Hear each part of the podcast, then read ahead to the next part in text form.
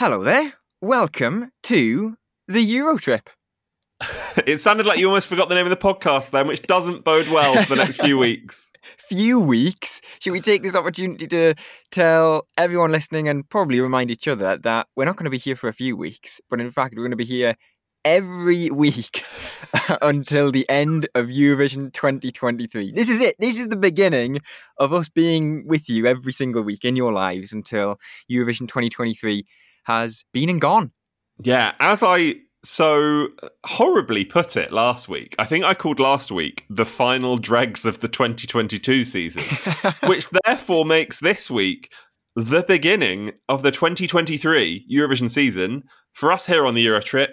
For you listening, this is it now. Full steam ahead to Liverpool.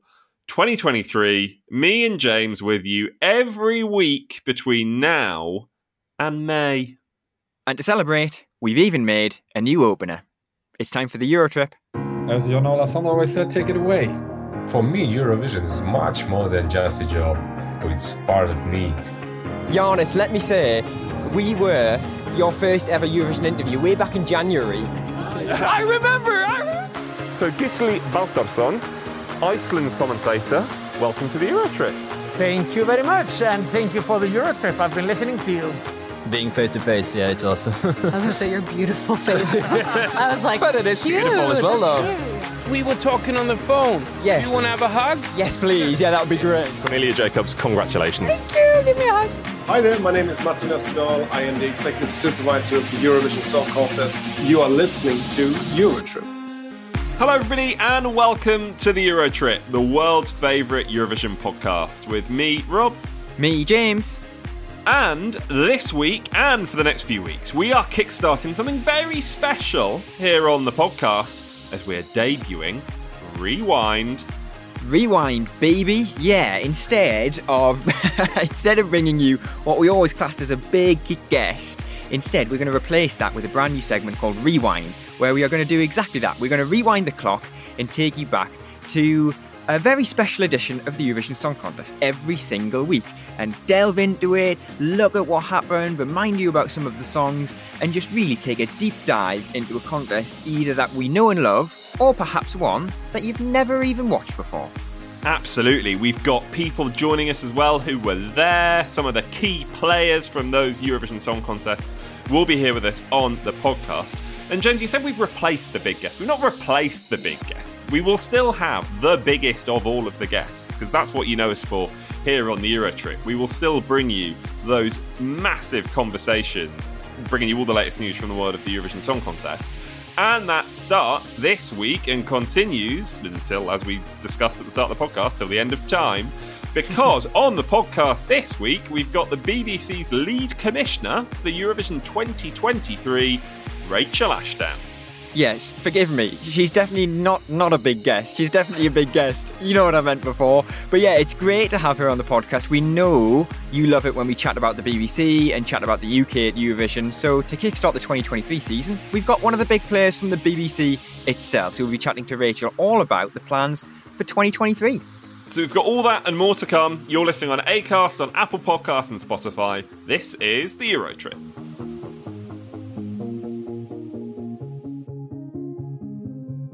Indeed, all that and more to come, including, I should say, by the way, the return of the one second song, which we definitely didn't just forget about until we started to record and then had to delay recording while Rob went off and searched for the intro of a one second song. But never mind. Yeah, but it wouldn't be the Eurotrip if that's not what we did every single week. There was something wonderfully warm and familiar about me and you looking at each other and going, oh, the one second song. But we love doing it. We just forget about it every week. Anyway, we should probably um, keep up to date with the one second song and remember it every week, given we've only been doing this podcast for, for two years, more than two years already.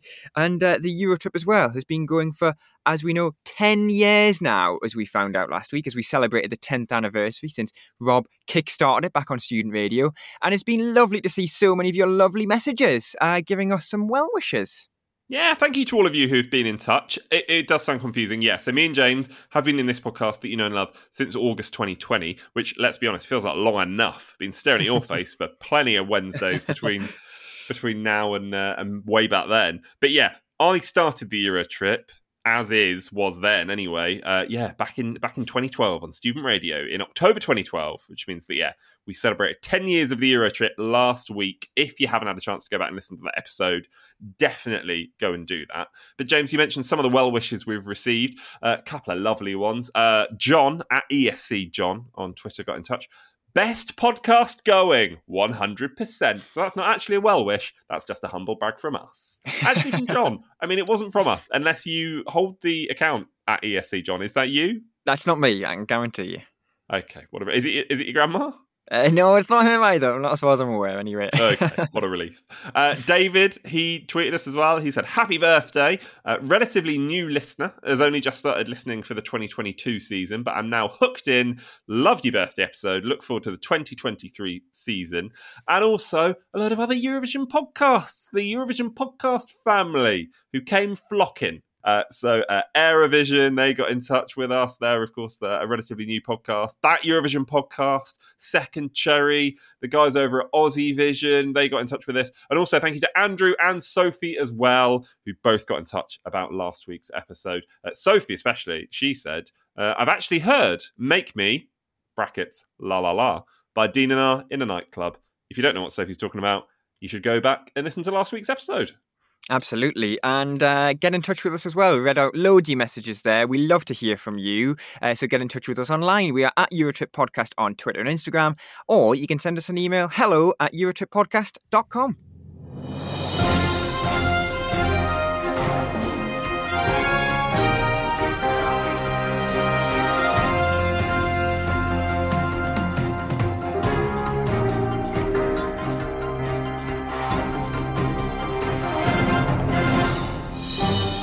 as you should know by now, we've already mentioned we've been here since August 2020, me and James here on the Eurotrip podcast. You should know that it's now time for the very latest news from the world of the Eurovision Song Contest. Well, it will be from next week, basically. That's that's okay, isn't it? Is that that's all right? We can say that. I think so. Usually we would say, here's all of the news from the world of Eurovision since we last joined you. And I know we were with you last week, but that wasn't a normal episode. So I feel like we should just kickstart the news next week and then we can round you up with everything that's happened since this episode. That makes sense. That does make sense. And it's not as if we haven't got enough to fit into today's episode, because coming up very shortly, Rachel Ashdown, lead commissioner for the BBC in Eurovision 2023. So that chat that I had with her on the way, and also our very first rewind, or James, as you called it in the intro. Uh, rewind as well, didn't I? Uh, no, I think you called it rewind, baby. Oh yeah, rewind, baby. Perfect. There it is. Yeah. so that's coming up. We'll be looking at an iconic past contest. But in the meantime, a little investigation, a little bit of detective work required this week, if that's okay with you. Yeah, I, I don't know what you're talking about, but but yeah. well, this comes courtesy of your brother because he sent me on Friday a brand new song from one of the class of Eurovision 2022. Had quite a lot of music from the class of 2022, new music in, the last week. I saw yours and mine, pals. We are Domi. Uh, they released their new single "Alive," which is a bit of a bop over the weekend. Uh, also, uh, I think Amanda Tenfjord, she's got a new song out. But so do Subwoofer. Do you remember Subwoofer, James? Hard to forget. Absolutely, and they had an, another great release over the summer. Uh, it was called Melikaton. I think that was a great one. Well, some say it's a great release. I wouldn't quite go that far. However, uh, I do think that this latest single, look at me sound like a DJ, uh, is is is one of their best. I very much enjoy it. Now, their new song is called Howling, right? And your brother is convinced that this track features a Eurovision alumni on it another Norwegian Eurovision alumni. Now, he is convinced that Alexandra from KEiiNO is on this song. Okay. Shall we have a listen? And I want you to let me know what you think.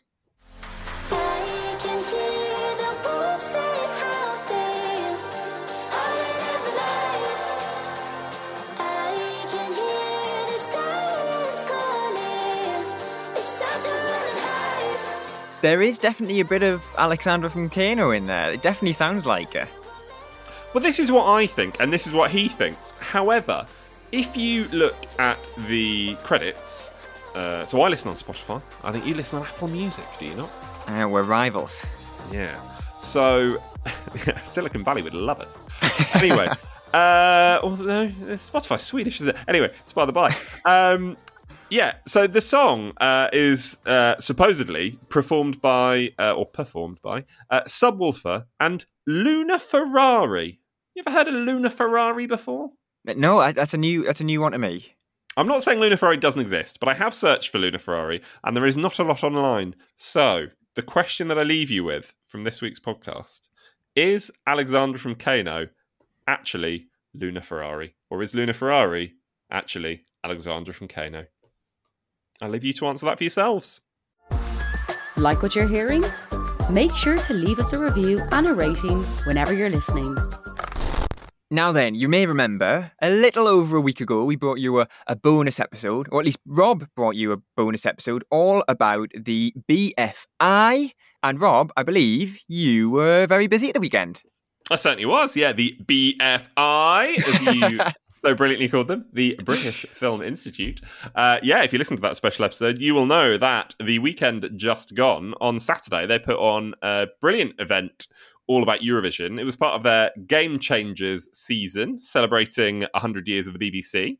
And yeah, to kickstart the series, basically, they had two sessions all about the Eurovision Song Contest down there on Saturday here in London.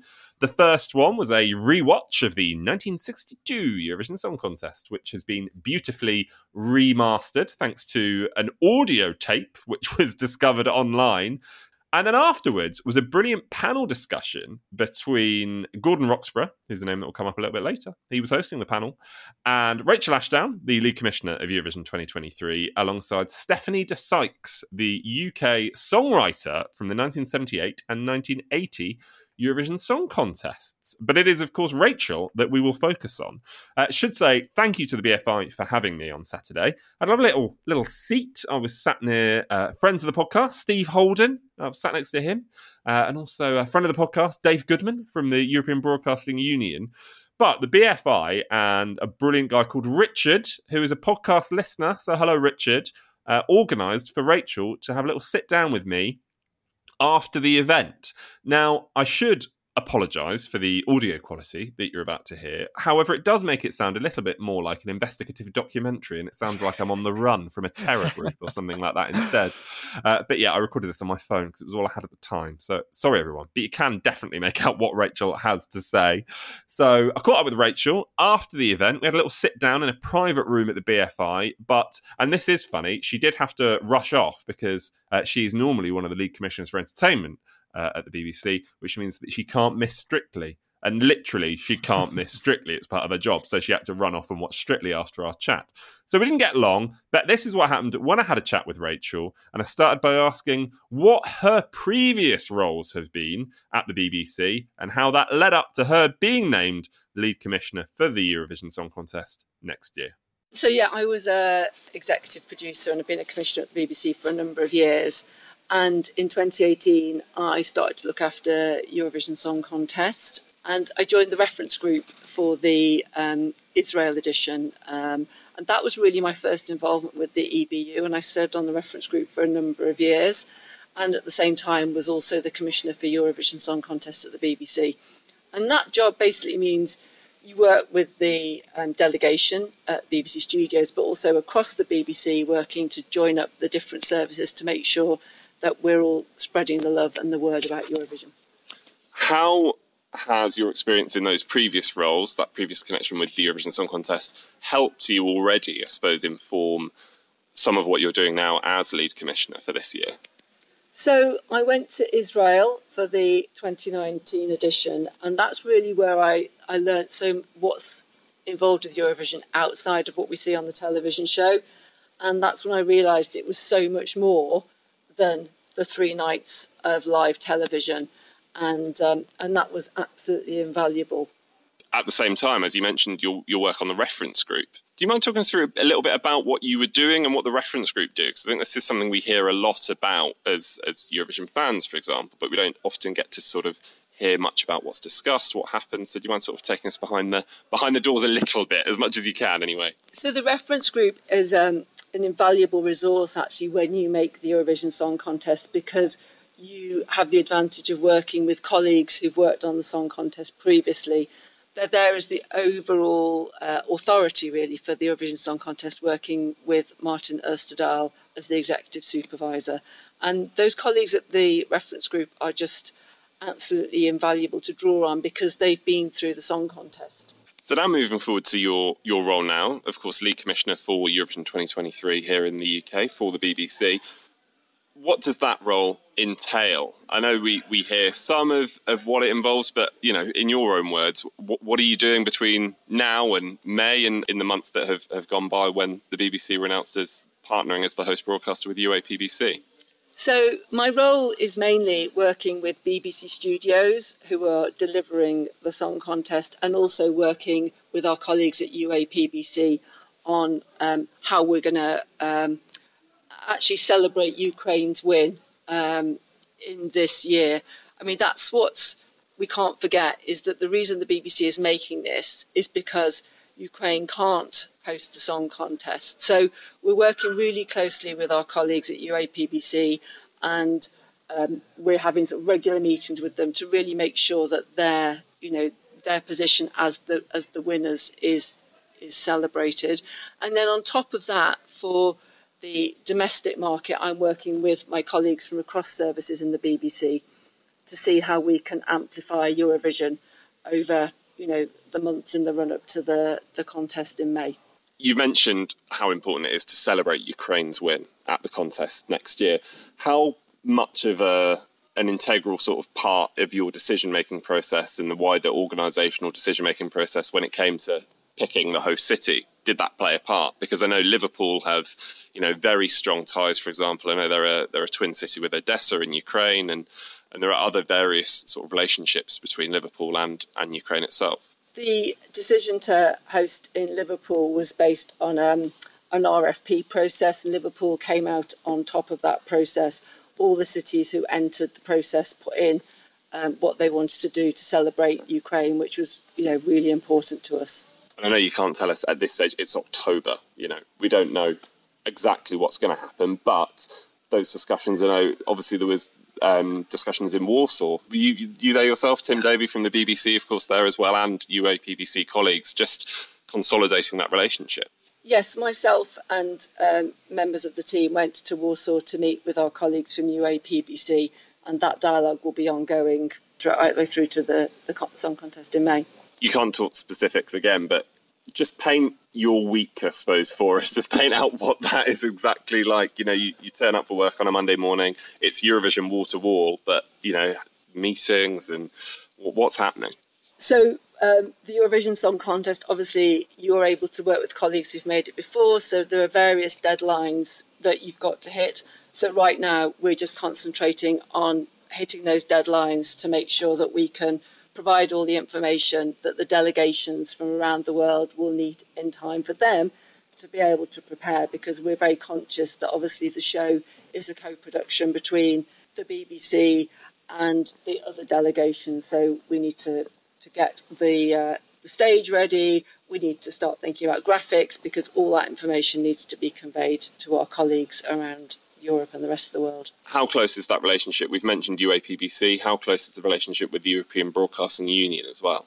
Yeah, I mean, the, the relationship with the EBU is really, really important because, again, there is so much knowledge there, and we work really hard with our, our colleagues there to basically deliver the best show we can on behalf of Ukraine in 2023 how difficult is it for the BBC to be hosting the contest? You know, we know broadcasters across Europe are facing, you know, tightening budgets. We know that's why many countries, well, three countries to be precise, have withdrawn from the contest this year. How difficult is it for the BBC to host the contest in that economic climate? The Song Contest is a co production between the BBC, the other participating broadcasters, and it also is funded by the national and international sponsors and a contribution from the city. And then, Rachel, my last question, I guess, is you mentioned a big part of your role is to link up the BBC's coverage of the contest. It's something that we've seen over recent years, you know, increasingly improved. We've seen more and more coverage. What can we what can we potentially expect from that coverage in 2023 as the host broadcaster? Just how much content are we going to get in the months to come? Well, my job for the last few years has been about really looking at how much uh, coverage we give um, to Eurovision and how we join up our social media, how we work with our colleagues at Radio 2 who've done a brilliant job. And, you know, I've just been so excited by the um, level of engagement from my colleagues right across the BBC. Um, so I will be working with them really closely um, across all our services to, to, to bring a really exciting Eurovision to our audiences for 2023. Rachel, you're very busy, so thank you so much for finding time to chat to us and uh, really appreciate it and good luck with everything you've got to do. Thank you very much. I really hope we can do Ukraine proud with the Eurovision that we work with them on in 2023. Well, I'm under no doubt that we are in capable hands for next year's Eurovision Song Contest, which I'm sure you, along with us two, are very excited for already. I, I haven't got the countdown yet, Rob. I should have got the days to go countdown. Unbelievable. Uh, but I'm very, very excited. And yes, for, for me as well, a big thanks to, to Rachel for taking some time out to have a chat to you right before Strictly, in behalf of everyone listening as well. A big thanks, I imagine. Yeah, absolutely. It is brilliant to be able to have brought you that conversation, as short as it was. But yeah, as I'm sure you probably got from that, Rachel is a woman that means business for Eurovision 2023. So definitely a safe pair of hands and uh, brilliant prior Eurovision experience there as well. The fact that she was on the reference group for the contest. Also, she's played roles in the UK delegation for, for a couple of years before that as well. So all bodes very well for Eurovision 2023, that's for sure. Absolutely. But now it's time, or almost time, for us to bring you our brand new segment of the podcast. Um, before we do it, shall we just again explain what it's all going to be about? Yeah, you almost had a premature rewind then, didn't you? Which is the last thing you want. So yeah, we've just mentioned Eurovision 2023, but yes, we will be rewinding here on the podcast for the next few weeks. So what we're going to do here is we are going to look back at an iconic Eurovision Song Contest. It may be one that you know very well. It may be one that you don't know that much about. But each week we'll be focusing on a different edition of the Eurovision Song Contest. We will be hearing from some of those involved. We'll be telling you some of the brilliant stories that came out of the contest. And to be honest, just having a real fun look back. And, and we hope you find it as interesting as, as we did when we're talking about them. Absolutely. So, for this week, the first edition of Rewind, we thought we'd take you back to, fittingly, the last time the UK hosted the Eurovision Song Contest. Of course, they're hosting it next year for the first time since 1998. So let's do it, shall we? Let's rewind. This is the Euro Trip.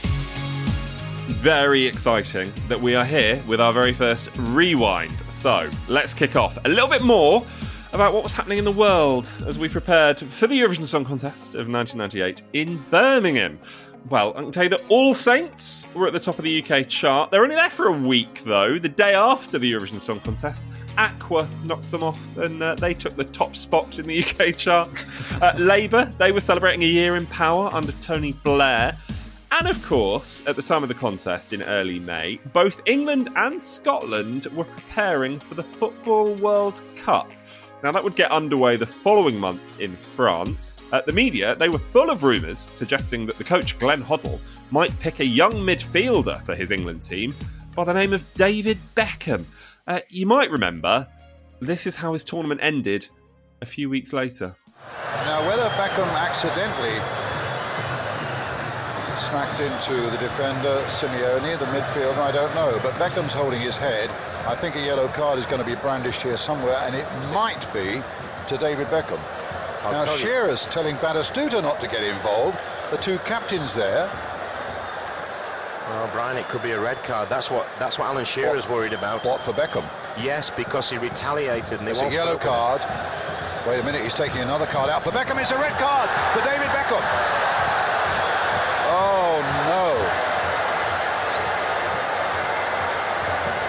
So Beckham is out of the game. Although, safe to say, things got slightly better for him after that moment.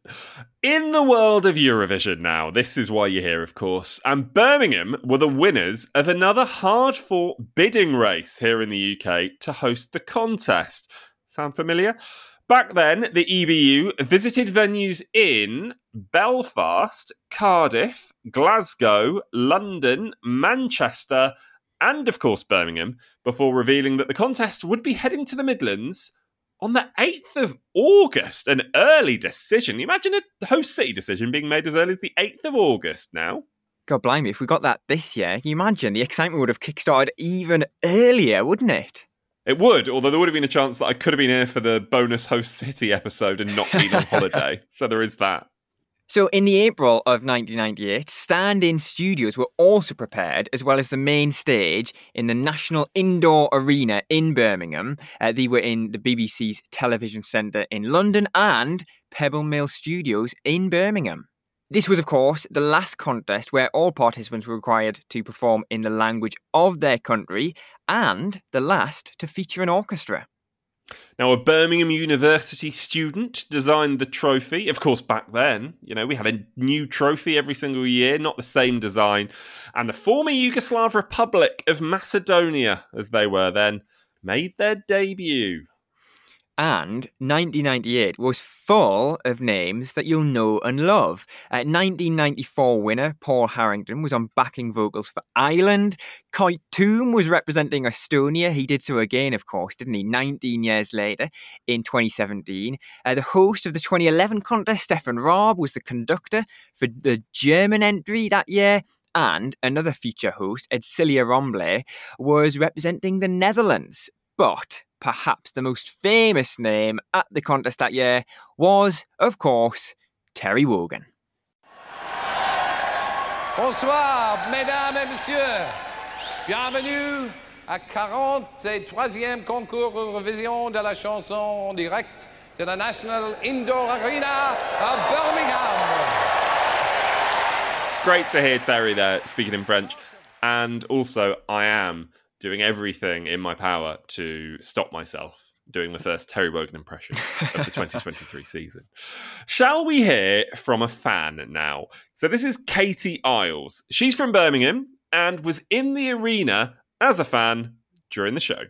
I was a very massive Terry Wogan fan. And I loved him being part of Eurovision. And everyone fell in love with Ulrika. I mean, everyone during the voting, they were all just like, oh my God, ah, she's so gorgeous. What I liked about it was it was a very relaxed style because I think quite often we get robotic hosts, don't we? And I know there is obviously the language issue sometimes with speaking English, and they do a brilliant job. And I would hate to, you know, have to stand there and do it in Croatian or whatever. Um, but I liked the informal style. But yeah, weird combo in a way, but also quite nice that we got the different languages and we had a Swedish national able to communicate in so many different languages on our behalf. Yeah, very fitting that we're talking about the hosts, as there was an iconic Eurovision presenter in attendance that night as well. Katie Boyle, who hosted then, went on to compare three more contests, and I'm delighted she's able to be with us here tonight. Katie Boyle. Now, obviously, we can't hear from Katie herself on the podcast, can we? But, Rob, I consider this some of my very best detective work that I've ever done on the podcast because I found somebody who was very, very, very close to Katie during the show. Hi, I'm James Churchfield, and I sat next to Katie Boyle at the Eurovision Song Contest in 1998. Sat next to Katie Boyle. Are you joking? Tell me that's good, eh? Incredible. How did you find it? Oh, honestly, I'm not going to give away my techniques, but I still will consider that for a long time the best get I've Were ever Were they got. legal? Yeah, it was definitely legal. I promise you. I promise you. But check that out. Honestly, sat next to Katie Boyle, sat in the audience, eh? Incredible. Yeah, honestly, well done. Regardless of whatever we do for the rest of this episode, and maybe the rest of this series, we might not top this. but I can hear you asking, Rob, what was it like to be sitting next to Katie? She was critiquing quite a lot of what was going on with her sort of connections to France and all of that. She really, really did not like the French entry.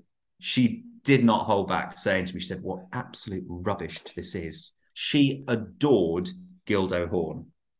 Um, really, really loved it. And obviously, when you see his performance for Germany coming down and coming along the front, and then he kind of acknowledges her as well, and she she really loved that.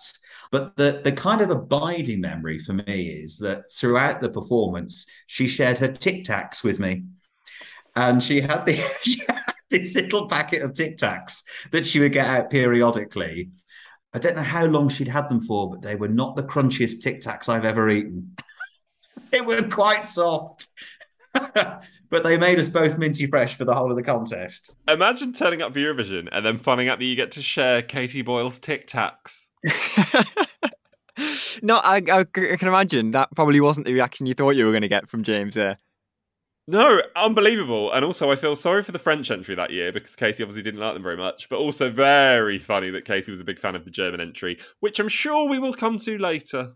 Indeed. Let's get to some of the songs then, shall we? Uh, not a song that you'll immediately remember, perhaps, but let me bring your attention to song number two that night. It was Greece, uh, and the artist was Thalassa. Uh, but it seemed there was a lot more drama with the songwriter, uh, as this clip from the documentary Naked Eurovision explains. It's only day one, but already their composer, Yanis Valvis, is not a happy man. Uh, I'm disappointed with uh, this organized here. I'm the direct, I'm the composer of the song, and I, content, I protest about all of this. That's why I'm not in the screen to play. Uh, just to introduce myself, I'm Ben Kellett, uh, and this is Malcolm Johnson. I'll be taking your comments on cameras and lighting, and Malcolm will be looking after the sound. I think generally you'll agree that um, no. the main you don't know what I'm going to say. Eh? No, it's possible to believe it. You can go with camera up. In, in basketball, uh, I'm very sorry. In my video clip, there's only one director and, one, very, and one photographer. Can, can, we look no, this sorry, this video clip, please? One, one European community like you. I don't, I don't want for you to, to talk to us with a colonial behavior. Uh, now, there's also a great extract uh, from a book by Gordon Roxburgh, who we mentioned before, of course, volume four of his Songs for Europe series. He interviewed the exec producer, Kevin Bishop, for the book. And Kevin said he was becoming such a pain. He's talking about the songwriter there. So, in the end, we banned him, but he managed to turn up to the after show party, even though there were photographs on the door saying, Don't let this man in. Yeah, he wasn't a happy man, was he? Old Yanis, listening back to that clip, was not very pleased at all. How did Greece do that night? Are we coming to that later? Or was that uh, jumping ahead? Uh, well, feel free. Well, I'll tell you what, we'll come back to some of the results later. I'll keep you on tenterhooks to find out how, how well Greece did.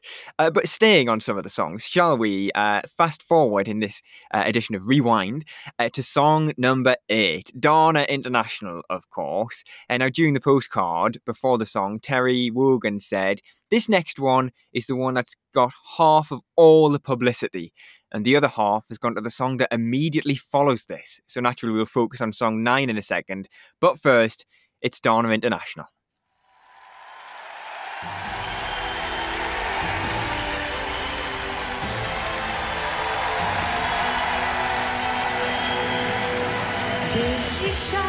Dana International came on that stage and made an impact. And at the time, obviously, having Dana there, it was a bit whoosh. And obviously, there was a bit of controversy over in Israel, and they didn't want her to represent Israel. And, you know, so it was. I mean, it still probably would be, but now, but back then, can you imagine 24 years ago? It was like, wow, who's this? And what's she doing? And how does she look? And this is really interesting. So, if you can imagine that, it had a whole lot of controversy as well as getting on that stage and just going, I'm here and delivering and belting out that song. Viva Maria, viva Victoria, Afrodita. Viva la diva, viva Victoria, Cleopatra. Dana International, such a moment for the Eurovision Song Contest. Like, I don't know any artist maybe that has changed the contest as much as she did with one performance and one appearance on the stage at Eurovision? Yeah, I think that's fair to say, isn't it? You know, there's some Eurovision performances that will just always be remembered. Some for good reasons, some for bad reasons, but others just because they're so iconic and they sort of change the perception of something associated with Eurovision. And it's yeah, it's safe to say Dana International was definitely one of those uh, one of those performances. And the fact that she was there in the first place was an achievement in itself because when I was researching this episode, when I knew we were going to kickstart Rewind with 1998, I was looking through a brilliant book I've got from Chris West. He was saying in the book that, you know, some of the major political parties in Dana's home country of Israel were trying to ban her participation in the contest. So the fact that she was able to go to Birmingham and then won the contest, well, spoilers, is incredible.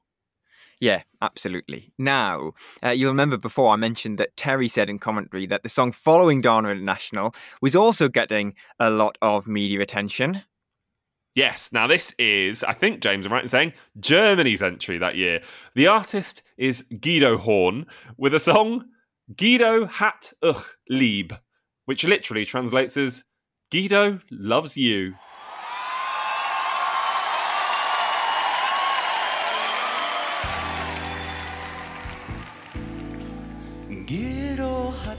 Lieb. Und wenn's auch mal Tränen gibt, kommt er rüber und singt. I remember Guildo much more than I remember Dana. I really do, because he was everywhere, absolutely everywhere, jumping off the stage and then getting up onto that balustrade where the scoreboard was, which was right above where I was sat. So I had this most amazing view, you know, when he stood on the rails and all of that. And again, as I said, you know, he came really close to us with me sat next to Katie Boyle, you know, and he kind of brushed her cheek. And you see it, and there's me sort of being very sedate, sort of clapping along, very genteel. But inside, I was thinking, yes, this is amazing. I can't believe I'm seeing this. I'm seeing it so close hand. But I do think, actually, now I think about all of the acts, he is the one that really does stand out for me.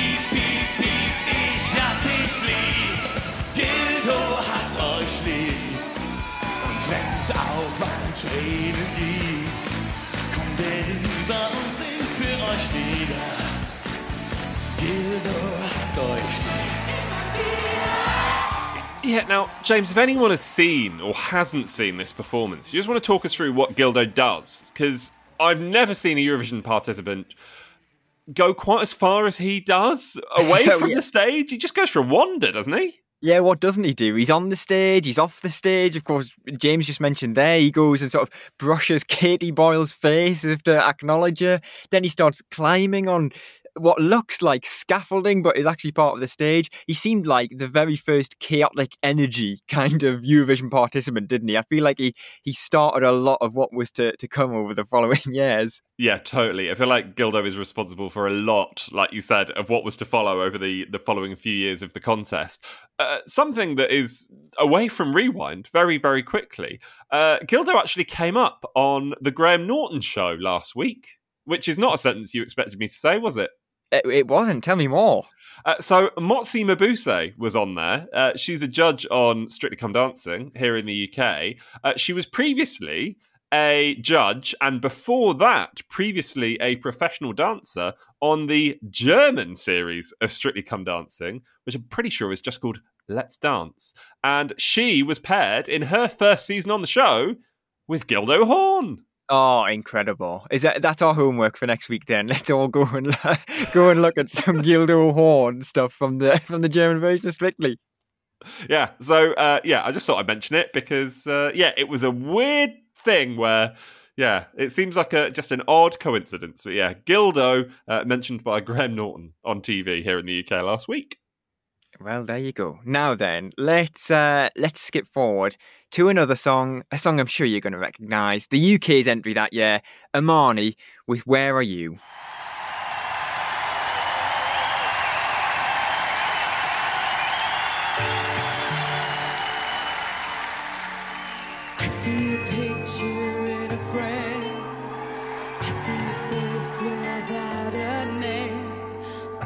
I think then and obviously, since then, we've had a very difficult time. But I remember thinking, this is quality. This is really great stuff. But I remember her coming on and her performance and a real sense of the crowd backing her. And I think that was both in terms of how she performed and the quality of what she performed, and an opportunity that you know we could really hold our own and hold our head high that night. And I'm and I'm not surprised that we did as well as we did. Well, am I? No, maybe maybe on reflection, I was a bit taken aback that we got so close to winning again with it. But really, when you look at the the components of that whole um, package, it, it, it was bound to score well. James there saying it was bound to score well. It really was. This is one of my favourite Eurovision songs from years gone by. That and the Dutch entry this year that you mentioned earlier on from Ed Edsilia Rombley. But yeah, Imani and the UK. The UK bringing, honestly, top quality entry after top quality entry in the final few years of the 90s, I would say. Yeah, it's one of those that sometimes goes under the radar, I think, in recent years. But every time it gets brought up, I think everybody is always in agreement, aren't they, that this is one of the UK's uh, most well loved, well respected, and of course, as we'll find out later, as you'll probably well know already, one of the highest scoring as well. Absolutely. One of my favourites, and who knows, we could have found ourselves in a bit of an island situation, couldn't we, where the UK could have won the contest two years in a row. Could have hosted it two years in a row as well, which who knows, maybe could happen in 2023 and 2024. We can only hope. Indeed. Now, I want to take us uh, all the way to the voting, actually. Uh, here is host uh, Ulrika Jonsson chatting to the EBU executive supervisor at the time, Christine Marchal-Ortiz. Bonsoir Christine, ça va? Bonsoir Ulrika.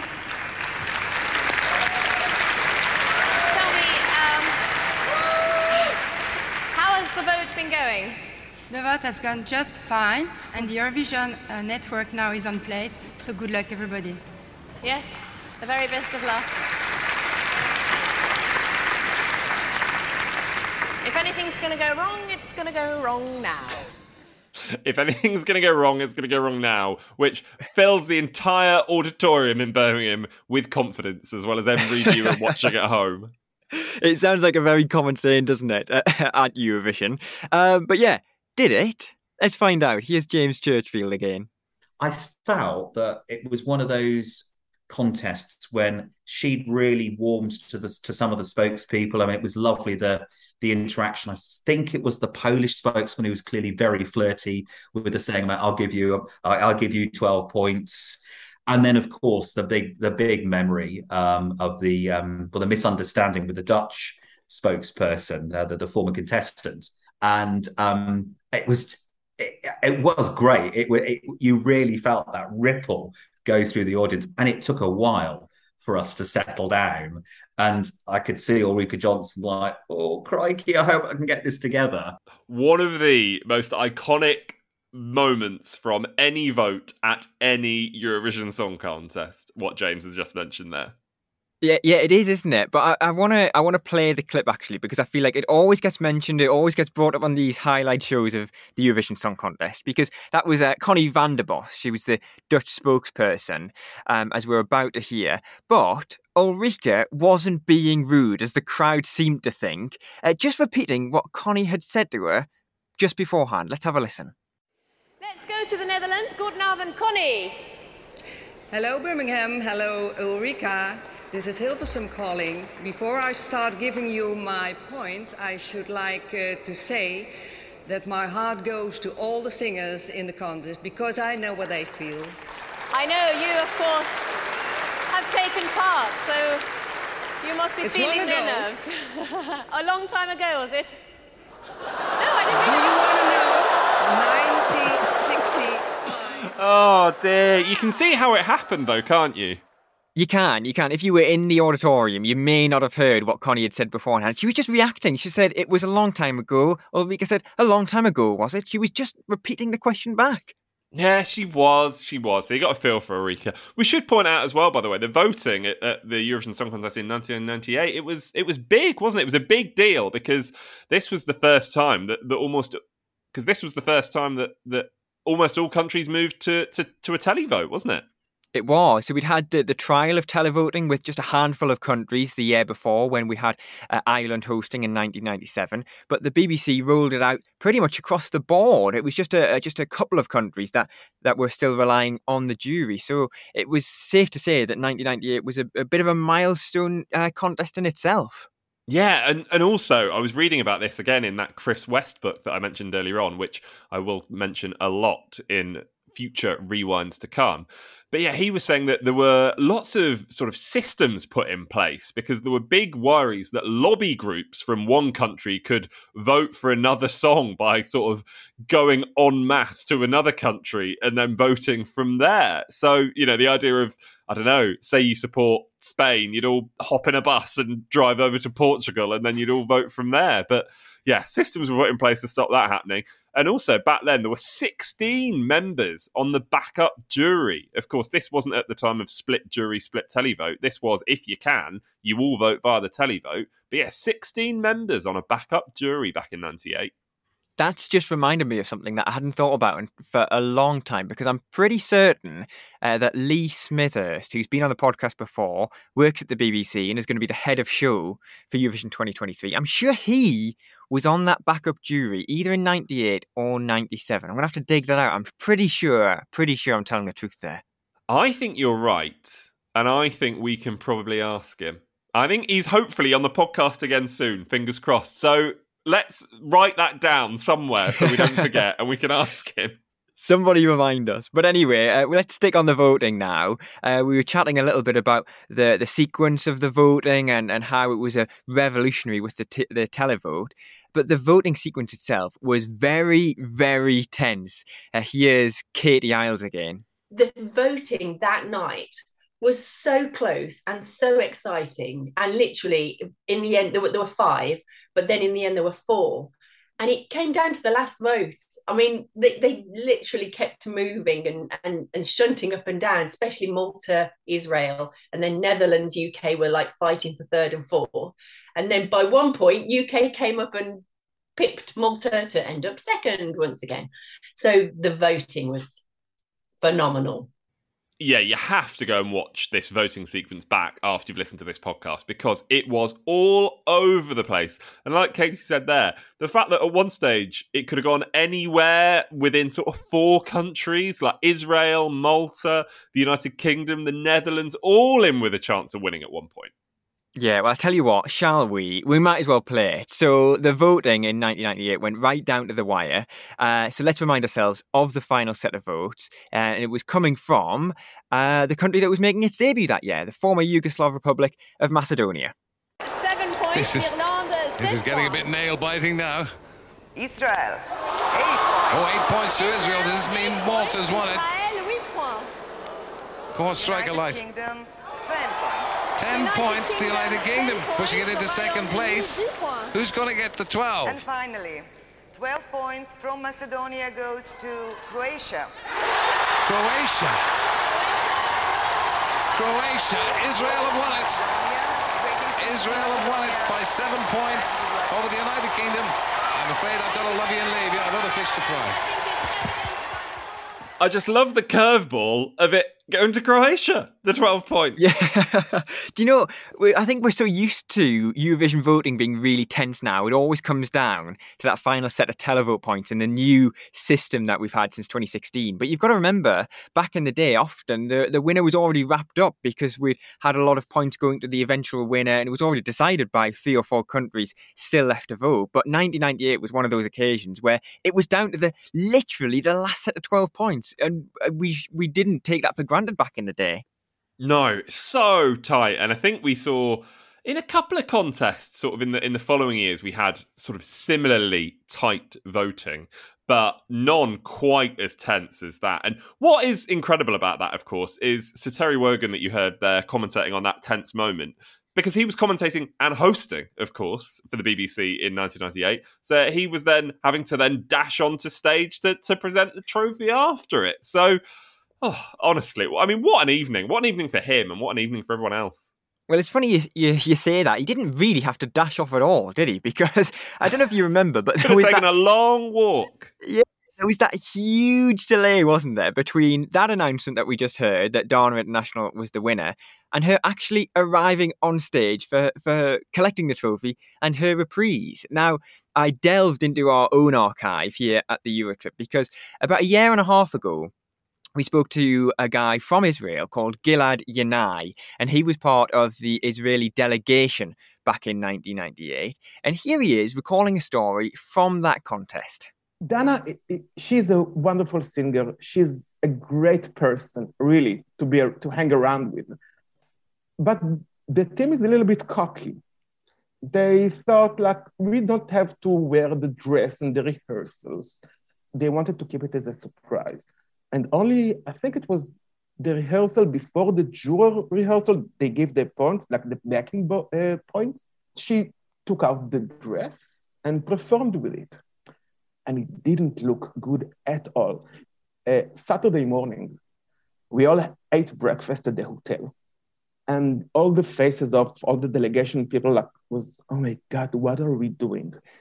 So they knew they were not going to wear that dress. How are we going to tell Jean-Paul Gaultier we are not using his dress? Uh, I believe it was Ofer Shafir, the, uh, the person in charge of the, the moves, the uh, choreographer, who said, well, you know, guys, if we win, we'll use his dress as the winning performance. So, so I don't know if they sent him a fax or phoned him, um, but someone did very carefully. And all he said, all Jean Paul Gaultier said was, guys, you do whatever you need to do to win. I remember Gilad telling that story the first time, and what a story! So I think that just about explains why there was such a long delay, but honestly, amazing. And, and what brilliant sort of, well, fitting for the song, really, wasn't it? What brilliant diva behaviour. Yeah, absolutely. You said uh, such a long delay. You know me. I've done the maths. It was three minutes and 10 seconds precisely from her being announced as the winner to her arriving on stage. So instead of heading to the stage, uh, Dana International instead dashed off to change from that original outfit uh, to the reprise dress, the one designed by Jean Paul Gaultier, uh, covered in feathers, which has now, I think, become such an iconic image in Eurovision history. Well, there is only one way that we can end rewind, of course, and that surely is to is to play the play the winner again, a reprise, as it were, from 1998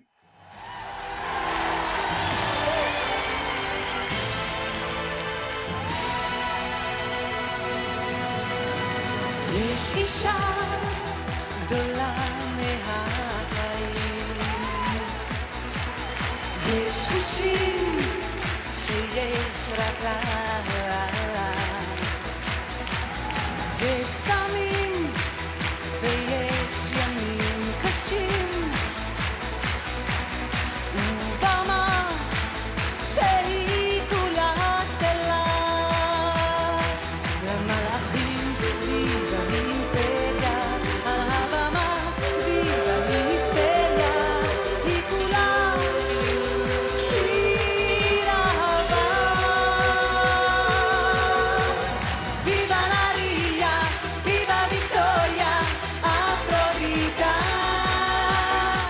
There it is, then, of course, the winner of Eurovision 1998, uh, Dana International with Diva on 172 points. Uh, the UK's Imani with Where Are You coming in second.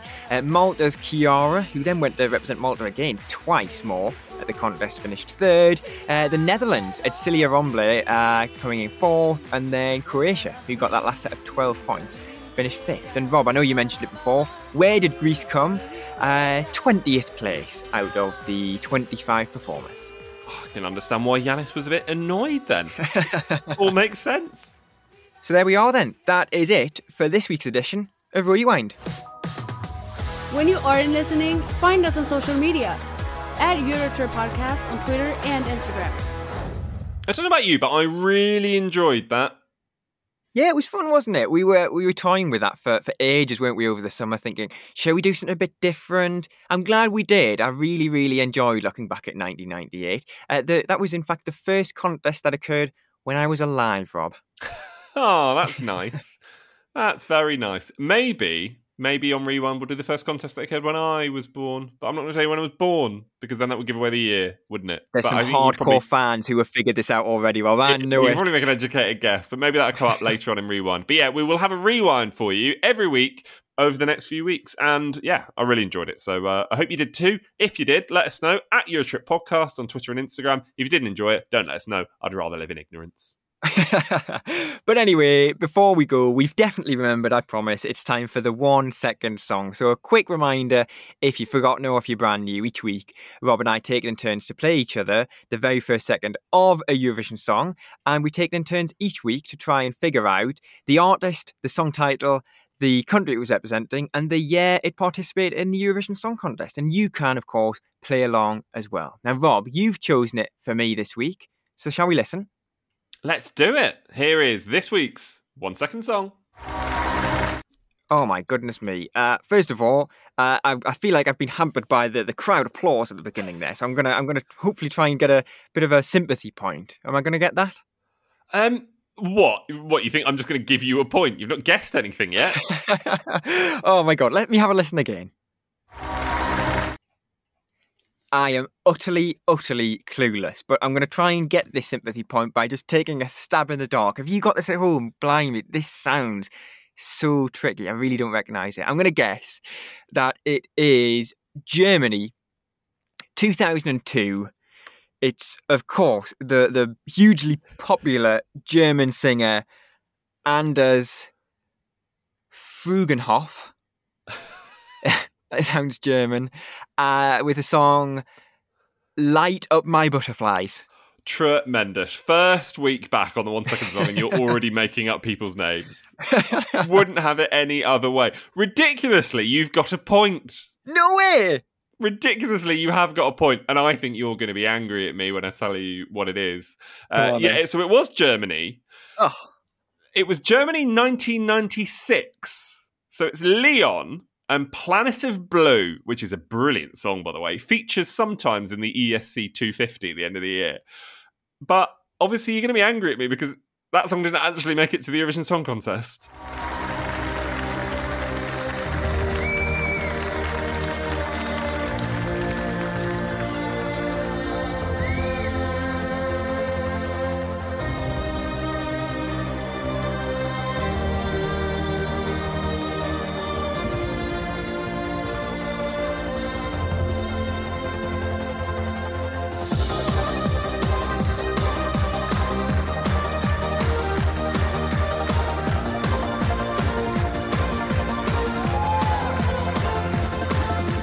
Yeah, that's not officially a Eurovision song, is it? Rob, I feel like you've bent the rules a bit there. Well, you got a point, so it's up to you whether you keep your point or not. But anyway, I picked this song because we heard mention, didn't we, earlier on in Rewind, of the former Yugoslav Republic of Macedonia, as they were then. They made their debut at Eurovision in 1998. But actually, if they'd had it their way, they would ha- have made their debut in 1996 because they also entered that weird old pre qualifying round and they didn't qualify alongside Germany. Germany also not qualifying from that uh, pre qualification round. And uh, yeah, that's the one and only time that Germany have entered the Eurovision Song Contest, but not made it to the final. Well, there you go. I wasn't really listening to any of your stats and facts there. I was just basking in the glory of picking up that remarkable point that we can add to the brand new spreadsheet. I think we're going to scrap off all of the scores that we've ever had and we're going to start afresh. So please remember, everyone, James is currently on one point, Rob is currently on zero because he hasn't played, but he's got time to catch up next week. Does that all make sense? I think it does. But here we are then. This is the first episode of our coverage beginning to uh, to warm you up for the Eurovision Song Contest of 2023. We're going to be here with you every single week between now and May next year. May the 13th, of course, the grand final uh, next year. So thank you so much for joining us. It's been a, a pleasure to have you along. We'll be back with you in seven days' time for a brand new episode. In the meantime, you can keep in touch with us online. We are at Eurotrip Podcast on Twitter and Instagram. Hello at EurotripPodcast.com on the email, and you can read any of our exclusive stories over on EurotripPodcast.com. Make sure you subscribe, leave us a review, and rate us five stars. From me, James, it's goodbye. And from me, Rob, it's goodbye.